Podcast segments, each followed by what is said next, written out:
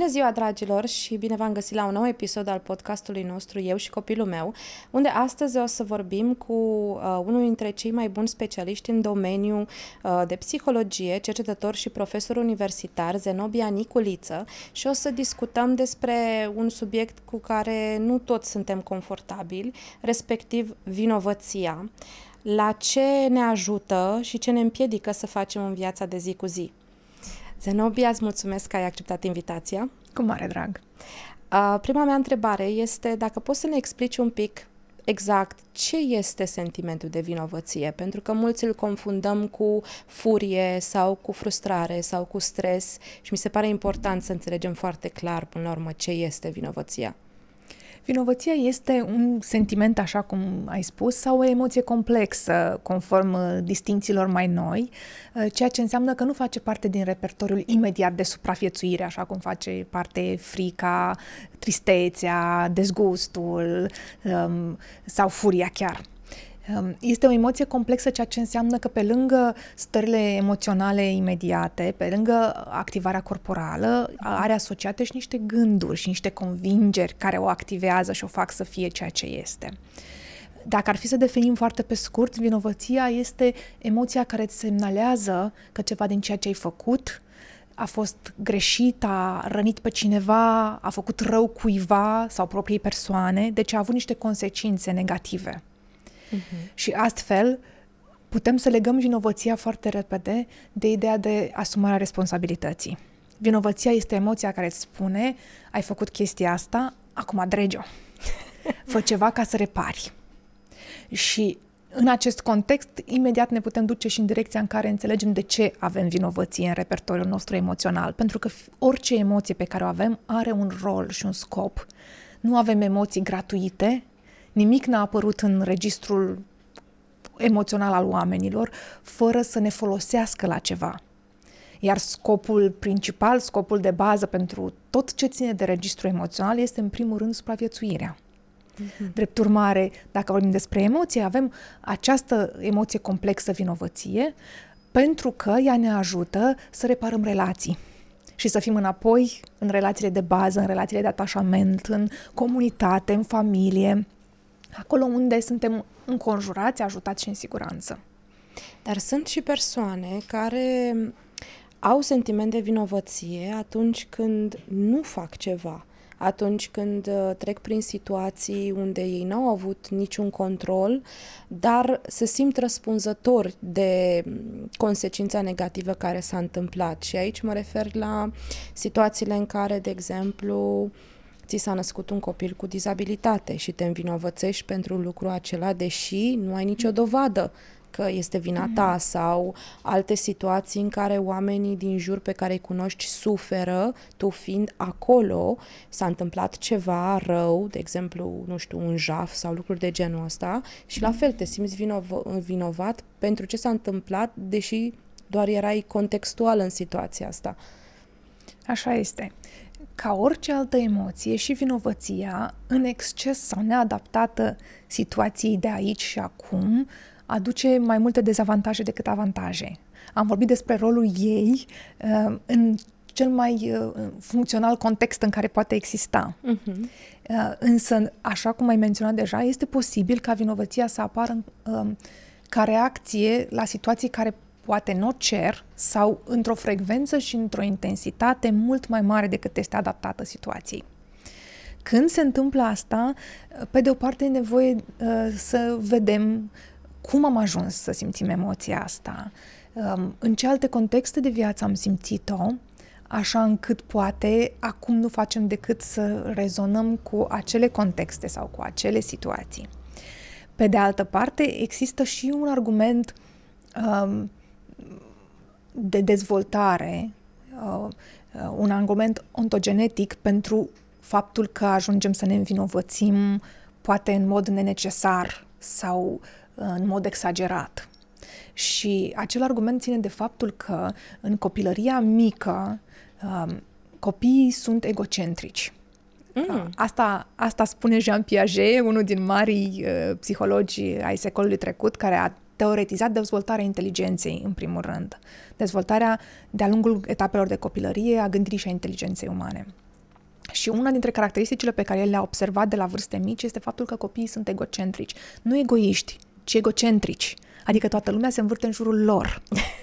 în, primii, în primul an și jumătate, primii doi ani de viață, acesta, acest egocentrism se numește egocentrism primar. Adică toată lumea sunt eu. Totul sunt eu. Nici măcar nu pot să fac distinție între, între mine, o persoană distinctă, conștientizată și ceilalți. Ceilalți sunt o prelungire a mea. Mm-hmm. După aceea, în jurul vârstei de 2 ani și jumătate, este clar stabilizată conștiința de sine corporală. Uh-huh. Există un experiment foarte drăguț pe care îl poți face cu copiii de vârsta asta. Um, între un an și jumătate și doi ani și jumătate poți să repeți experimentul până când observi că se întâmplă. Și anume, dacă așezi un copil în fața oglinzii, inițial copilul se va comporta ca și cum uh, cel din oglindă este un alt copil. Da. Îi va face din mână, se va juca cu el. Dacă îi așezi o, uh, discret o pată pe frunte sau pe nas, copilul o să întindă mâna spre cel din oglindă ca să-l șteargă. La un moment dat o să intervină priza de conștiință și o să pună mâna pe propriul năsuc, nu o să mai pună mâna pe copilul din oglindă. Ei, în momentul în care intervine conștiința de sine și începe să se cristalizeze și să se formeze, copilul trece de la egocentrism primar la egocentrism secundar. Adică eu sunt distinct de lume, dar toată lumea se învârte în jurul meu în continuare. Ceea ce înseamnă că o să vezi copii de 2 ani, de exemplu, care o să se uite într-o cărticică și o să-ți spună Mami, vezi, uite aici! Și lui nu-i trece prin minte că tu de partea cealaltă a cărții nu vezi ceea ce vede el. Ceea ce este perfect normal. În această etapă, care va continua până aproape de adolescență, când se trece la ceea ce Jean Piaget numește egocentrism spiritual, Adică pot să înțeleg că ceilalți trăiesc o altă viață cu dorințele și nevoile lor, în același timp știu că eu nu pot să trăiesc decât în ale mele. Și mm. că vrei, nu vrei, deși înțeleg uh, perspectivele celorlalți și faptul că ele există, mă voi întoarce tot timpul la ale mele și le voi trăi pe ele. Uh, și, practic, încercarea de a înțelege perspectiva ta presupune ceea ce s-ar numi o decentrare. Mă scot pentru o perioadă din mine ca să mă pot uita la aceeași situație prin ochii tăi. Și, evident, asta este un, una din fundamentele, unul din fundamentele empatiei. Dar ca să mă întorc înapoi, în momentul în care sunt, copilul se află într-un stadiu de egocentrism secundar, ă, acest fel de a gândi este favorabil sentimentului de vinovăție. Mm. Pentru că dacă eu sunt în centrul lumii, tot ce se întâmplă, se întâmplă din cauza mea. Să mai suprapunem peste asta faptul că în această perioadă mai lungă există o etapă care ă, este etapa gândirii magice, care se petrece între, cam între 3 și 6-7 ani, etapă de vârstă în care distinția dintre ceea ce este uh, posibil și imposibil, ceea ce este real și imaginar, e foarte plăpândă și foarte poroasă, trec o grămadă de informații prin ea, putem să înțelegem de ce, dacă se întâmplă ceva în lumea copilului, uh, fie foarte pozitiv, fie foarte negativ, copilul va ajunge la concluzia că el este cauza pentru acel ceva. Acum, dacă acel ceva este pozitiv, lucrurile sunt destul de drăguțe, pentru că uh, copilul va încerca diferite jocuri. Da? Am făcut-o pe mama să zâmbească, o să mai încerc o dată. Uh, mi-a ieșit cine știe ce jumbușluc, înseamnă că eu am pocnit din degete și o să mai încerc să mai fac uh, această magie și așa mai departe. Dacă însă se întâmplă ceva dureros, negativ, cu impact asupra vieții copilului, Partea tristă este că în continuare copilul va considera că este cauza și iată cum se formează sentimentul de vinovăție care nu este neapărat adaptat situației de aici și acum. De pildă, mama mea este tristă și nu se uită la mine și mi-a întors spatele, înseamnă că eu am făcut ceva rău. Mm-hmm. Înseamnă că eu sunt vinovat pentru ceea ce i s-a întâmplat. De pildă. Și sunt, dacă nu mă înșel, și adulți care au fix acest tip de comportament la vârste la care nu te-ai fi așteptat să le aibă. Maturizarea emoțională uh, este posibilă, dar nu obligatorie. Din nefericire, mulți dintre noi ajungem să trecem să ardem etape de vârstă biologică fără să le însoțim și de uh, dezvoltarea emoțională corespunzătoare. Nu pentru că n-am vrea, nu pentru că alegem asta, ci pentru că uh, într-o formă sau alta, condițiile de viață, oportunitățile sau șansele pe care le avem, resursele la care avem acces, uh, nu ne permit această formă de dezvoltare. Iar creierul nostru face ce poate mai bine ca să ne ajute să supraviețuim. Mm-hmm. Obiectivul pentru care suntem um, așa cum suntem structurați, uh, este supraviețuirea noastră și a speciei, nu este bunăstarea noastră așa cum ne-am dorit. Drept urmare, da, este posibil să avem adulți care ajungi la vârsta maturității biologice, reacționează adesea ca și cum emoțional vorbind ar fi încă la o anumită vârstă la care s-a întâmplat un blocaj, uh, a lipsit un ingredient esențial din, din cele necesare pentru dezvoltarea și liniștirea și echilibrarea emoțională, uh, a apărut o traumă sau s-a întâmplat ceva ce a, fie a blocat, fie a încetinit dezvoltarea emoțională. Și în astfel de situații ce putem să facem? Cred că ar fi sănătos să spunem că mai mult sau mai puțin, mai, în măsură mai mare sau mai mică, toți ne aflăm în astfel de situații. Ce putem să facem atunci când realizăm că reacțiile noastre emoționale nu sunt adecvate sau, um, și mai ușor, realizăm că um, felul în care ne comportăm, felul în care reacționăm, ceea ce alegem, ajunge să ne facă mai mult rău decât bine. Mm. Inițial ne-a făcut bine un pic sau mai mult, dar acum costurile sunt mult prea mari pentru beneficii. Când se întâmplă asta, este momentul să ne oprim și întâi să observăm ce ni se întâmplă, apoi să ne întrebăm care, care ar fi poate reacțiile adulte, sănătoase spre care tânjim și dacă ne e foarte greu să cerem ajutorul. Nimeni nu este programat să se descurce și să se dezvolte de unul singur pe sine însuși. Și dacă, de exemplu, persoana care are nevoie de ajutor refuză ajutorul și lasă aceste sentimente să ajungă în niște moduri foarte nocive, pentru că am, deci zic asta pentru ca o paranteză, am, am citit un studiu care spune că uh, vinovăția, sentimentul de vinovăție este unul dintre factorii care duc spre depresie, spre anxietăți, spre turbulări uh, diverse care pot degenera foarte tare mm. și tu ca persoană ai în viața ta o altă persoană care trece prin astfel de moduri și cum poți să faci să ajuți persoana aia să înțeleagă că trebuie să ceară ajutor, să meargă la un psiholog, la un terapeut și să discute și să-și rezolve aceste probleme. Cum putem să facem? Dacă vorbim despre relații dintre adulți, uh-huh. asta este o situație. Dacă vorbim despre relații între copii și adulți, asta este probabil altă situație. Dar întrebarea înțeleg că se referea în primul rând la adulți. Și pe urmă da. ajungem și trecem și la partea cu... Când suntem în relații de la adult la adult, primul lucru pe care îl putem face atunci când observăm uh, o formă de reacție, o suferință, un comportament care poate nu e adecvat sau care rănește um, și nu suntem implicați direct, adică nu ne rănește pe noi, um, este să începem prin a-i acorda celuilalt dreptul să fie cine este. Mm. Adică să începem prin, uh, prin a nu intra în mecanismul în care salvăm oamenii cu forța, ceea ce de fapt nici nu este posibil. Și abia atunci când accept că celălalt este pe drumul lui într-un moment al parcurgerii, pot să mă opresc și eventual să reflect sau să oglindesc ceea ce observ. Să-i spun celuilalt, uite ce observ, mă întreb dacă așa se, se simte sau se vede și la tine, mă îngrijorez pentru tine, mă doare faptul că treci prin lucrul ăsta, da? mi, mi se rupe sufletul că mi ești drag și că ești important. Da? Dacă vreodată ai nevoie de ajutor, dacă tu crezi că e momentul, fie lasă-mă să-ți întind o mână sau lasă-mă să îți arăt ce a funcționat pentru mine sau lasă-mă să te ajut să căutăm împreună resurse. Uh, numai că um, în momentul în care ne poziționăm drept salvatori ai celuilalt, uh-huh. uh, pe de o parte, reacțiile pe care le vom obține nu sunt cele uh, pe care le dorim, pentru că în momentul în care eu mă poziționez drept salvator, îl împing pe celălalt într-o postură de victimă.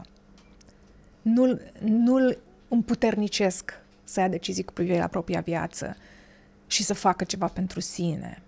Nu-i permit să fie un agent liber care se autodetermină. Și în condițiile astea uh, se favorizează din nou sentimentul de vinovăție. De ce simt eu nevoia să salvez pe celălalt? De ce mă supraresponsabilizez? Pentru că o supraresponsabilizare uh, puternică și care nu se uh, poate încheia așa cum mi-am dorit, uh-huh. o să întrețină un sentiment de vinovăție. De la eu sunt responsabil pentru ceva anume, la eu sunt vinovat, nu e decât un pas. Înțeleg. Dar este totuși um, destul de greu să nu faci lucrul ăsta, mai ales dacă este o persoană, să zicem, este partenerul tău, este iubitul, iubita, o persoană mm-hmm. cu care îți trăiești viața. Mm-hmm. Cum poți să nu intervii, ca să zic așa, când trăiești în fiecare zi cu persoană care vezi că are nevoie de ajutor, dar nu vrea să se ajute? Mm-hmm.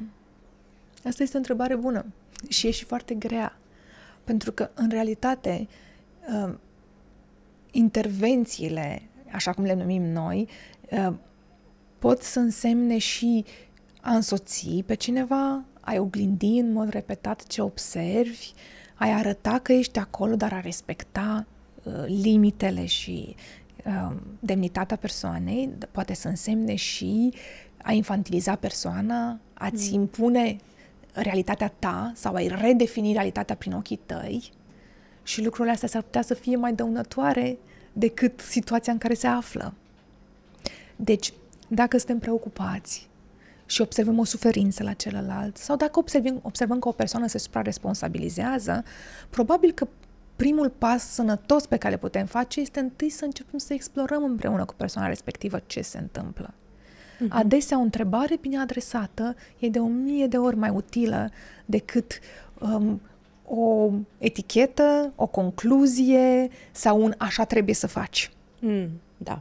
Mă uit la tine și mă întreb cum o fi fost pentru tine când te-ai mai întâlnit cu vinovăția sau de câte ori mai fost învinovățit. Dacă suntem foarte apropiați și mai știm ceva din istoria persoanei respective, inclusiv mă uit la tine și mă întreb um, când mama ta te, uh, îți spunea că trebuie să ai grijă de fratele tău, oare de câte ori asta te-a făcut să te simți foarte vinovat? Mm-hmm. Mă mhm. întreb cum o fi fost, că parcă uneori când văd lucrurile astea, mi se pare că este la iveală fetița aceea sau băiețelul acela care avea grijă de frățiorul lui și care nu putea să facă bine lucrul ăsta. Așa mi se pare, tu ce crezi? Sau de unde crezi că vine lucrul ăsta? Și adresând o întrebare care îi permite și celuilalt să reflecteze la propria persoană și la ce îi se întâmplă, s-ar putea să descoperim o cale mult mai bună de a porni un proces. Mm-hmm.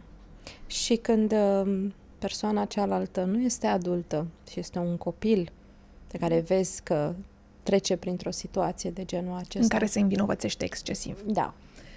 Um, în primul rând, dacă vorbim despre un copil în care este, într-o formă sau alta, atașat de noi, mm-hmm. asta este o relație privilegiată care și responsabilizează da? observ la copilul meu sau la un copil care este în grija mea, un excesiv sentiment de vinovăție, um, în primul rând, cred că am nevoie să mă ocup de partea de educație. Uh, să înțeleg ce îi se întâmplă, dar și, să-l și învăț un pic. Pentru că uh, există o confuzie foarte mare dintre emoții complexe care se face și aceea este între vinovăție și rușine. Uh-huh. Cele două emoții uh, par să fie foarte similare. Uh, uneori în limbajul comun le și uh, folosim interschimbabil ca termeni. Însă ele sunt în cauzalitate, dar și în efecte radical diferite. Adică? Vinovăția este emoția care este asociată convingerii că tu ești un om bun care a făcut ceva care a rănit pe celălalt sau te-a rănit pe tine. Hai să zicem așa, grosomodo, ești un om bun care a făcut ceva rău. Uh-huh. Rușinea este emoția asociată gândului că dacă ai făcut ceva rău, asta înseamnă că ești un om rău.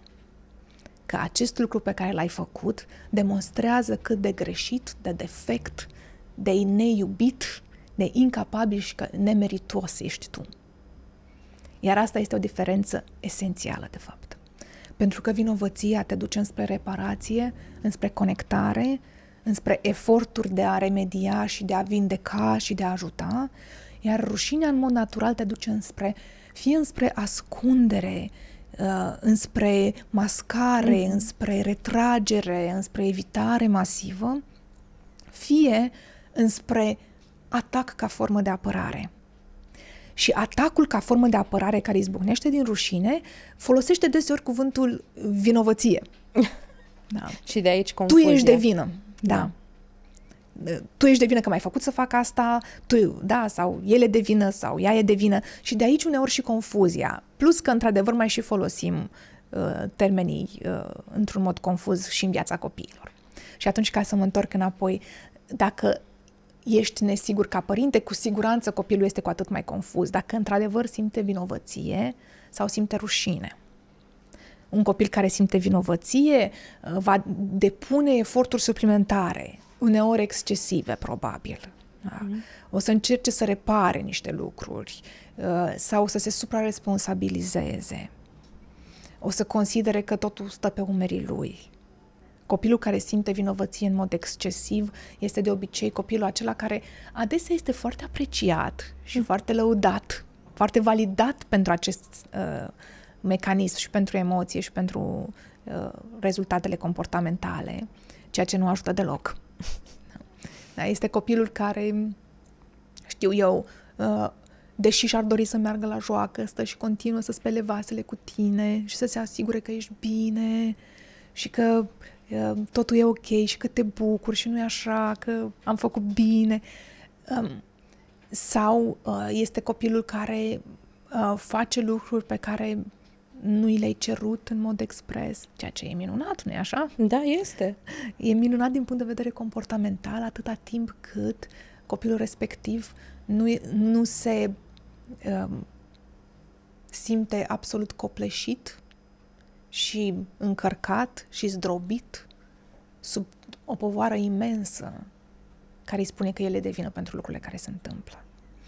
Cred însă că cel mai des ne întâlnim cu situația în care copiii se simt foarte vinovați și foarte uh, responsabilizați, supra-responsabilizați, în legătură cu evenimente asupra cărora n-au avut niciun fel de control, ca de piltă, separarea sau divorțul părinților, moartea cuiva drag, o boală care a intervenit la unul dintre membrii familiei.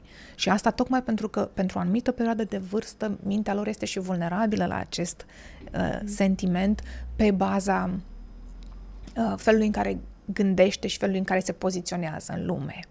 Da? Dacă mama și tata au divorțat, e din cauza mea. Mm. Pentru că eu n-am fost suficient de cuminte, n-am făcut suficient cât să-i bucur. S-au certat din cauza mea, ceea ce deseori se și întâmplă. Și atunci acolo copilul are nevoie să fie eliberat de responsabilitate. Realmente. Și cum să putem? fie poziționat corect în lume. Da? Adică să îi se spună în mod coerent și de mamă și de tată și de toți adulții din viața lui o poveste similară, o explicație pe înțelesul lui și similară despre ceea ce s-a întâmplat, în care responsabilitatea este plasată acolo unde trebuie să fie. Da? Dacă mama și tata s-au separat, este pentru că am făcut tot ce am putut și n-am reușit. Responsabilitatea este a noastră. Mm. Tu ai făcut fix ce trebuia să facă un copil. Un copil trebuie să se joace, un copil trebuie să crească. Asta era ceea ce trebuia să faci, asta ai făcut. Da?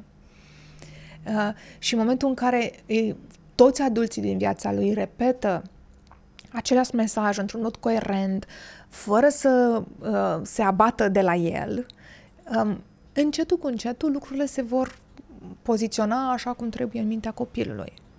De asemenea, un model corespunzător de răspuns la vinovăție face parte din educația emoțională și îl și ajută să se poziționeze bine și să nu se supraresponsabilizeze. Da? Înțeleg că, uh, nu știu, ei stricat mm, penarul colegului sau mm-hmm. ei stricat jucăria fratelui tău. Bun, asta se întâmplă. Toți oamenii fac astfel de greșeli. Uneori Uneori nu ne-am gândit că se poate întâmpla asta, nici nu ne-a trecut prin minte, alteori a fost mai degrabă uh, din greșeală, alteori nu ne-am putut controla, ceva s-a întâmplat, da? Eventual mai spunem și o poveste aici cu și mie mi s-a întâmplat în copilărie, mm-hmm. da? ceea ce înseamnă multă validare emoțională. E absolut natural să se întâmple așa. Bun, și acum hai să vedem dacă am făcut asta. Cum putem să o reparăm?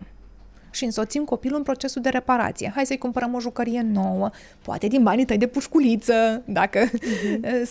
Sau poate te voi ajuta eu și în schimb tu mă vei, mă vei ajuta cu uh, așezatul vaselor la loc timp de 5 zile. Nu contează care este mecanismul atâta timp cât este rezonabil și în capacitatea uh, de realizare a copilului. Și dacă vrei și ai nevoie, te însoțesc să mergem să-i dăm înapoi jucăria și să ne cerem scuze verificând sau încercând să intervenim în așa fel încât și răspunsul să fie pe măsură. Un lucru care lipsește din educația multora, dintre noi adulți fiind, de exemplu, și a copiilor noștri. Răspunsul ăla care repară lucrurile. Accept scuzele tale, mulțumesc, lucrurile sunt reparate, acum suntem din nou bine.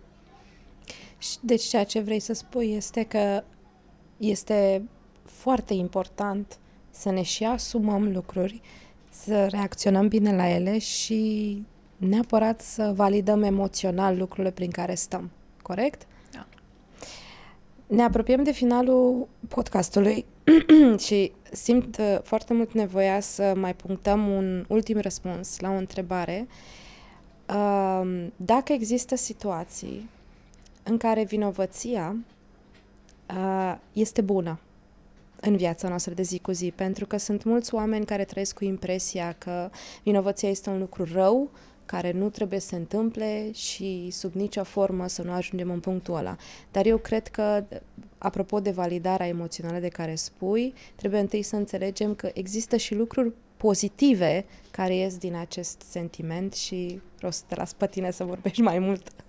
Da, vinovăția ca emoție complexă care vine în urma unei situații în care cineva a fost rănit, afectat uh, sau în vreun fel nedreptățit, este de fapt o emoție foarte bună. Ea este extrem de sănătoasă. Uh, aici cred că, apropo de um, reacția oamenilor de respingere la vinovăție, uh, ceea ce se întâmplă nu este că vinovăția în sine le-a făcut rău. Din potrivă, vinovăția în mod autentic conduce la asumarea responsabilității. Ce le-a făcut rău și face foarte uh, reticenți la a trăi astfel de emoții este tocmai uh, amestecul extrem de toxic cu rușinea. Oamenii au senzația că au simțit vinovăție când de fapt au fost rușinați, umiliți, puși la pământ. Uh, vinovăția nu este o emoție care se activează atunci când cineva îți spune uh, ce în regulă cu tine de ai făcut lucrul ăsta, cum ai putut să te gândești așa ceva sau cum ai putut să faci lucrul ăsta. Ce se activează atunci când ești învinovățit, apropo de termin, este rușine. Uh-huh. Vinovăția este o emoție care se activează atunci când ești uh, privit și abordat cu respect ca ființă umană și ți se permite puterea, capacitatea de a repara. Ori această experiență ne lipsește multora, drept urmare, suntem atât de reticenți în a ne asuma un astfel de uh, răspuns și o astfel de emoție. Mai mult decât atât, din nefericire, mulți dintre noi am avut și exp- experiența extrem de dureroasă și uneori de-a dreptul traumatizantă uh, de a fi încercat să facem reparație numai ca să ne izbim de un nou val de umilințe, de furie, de reproșuri exagerate din partea celorlalți.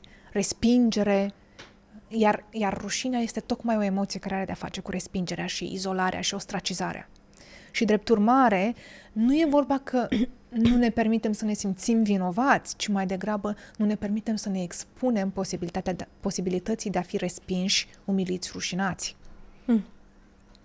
Și asta se întâmplă atât în context individual, cât și în context comunitar și social de câte ori am, am asistat în vreun fel sau altul la situația în care cineva a putut să realizeze în mod individual sau public un act de reparație și să fie și primit și așezat exact în locul lui, așa încât lucrurile se poată repara sau vindeca.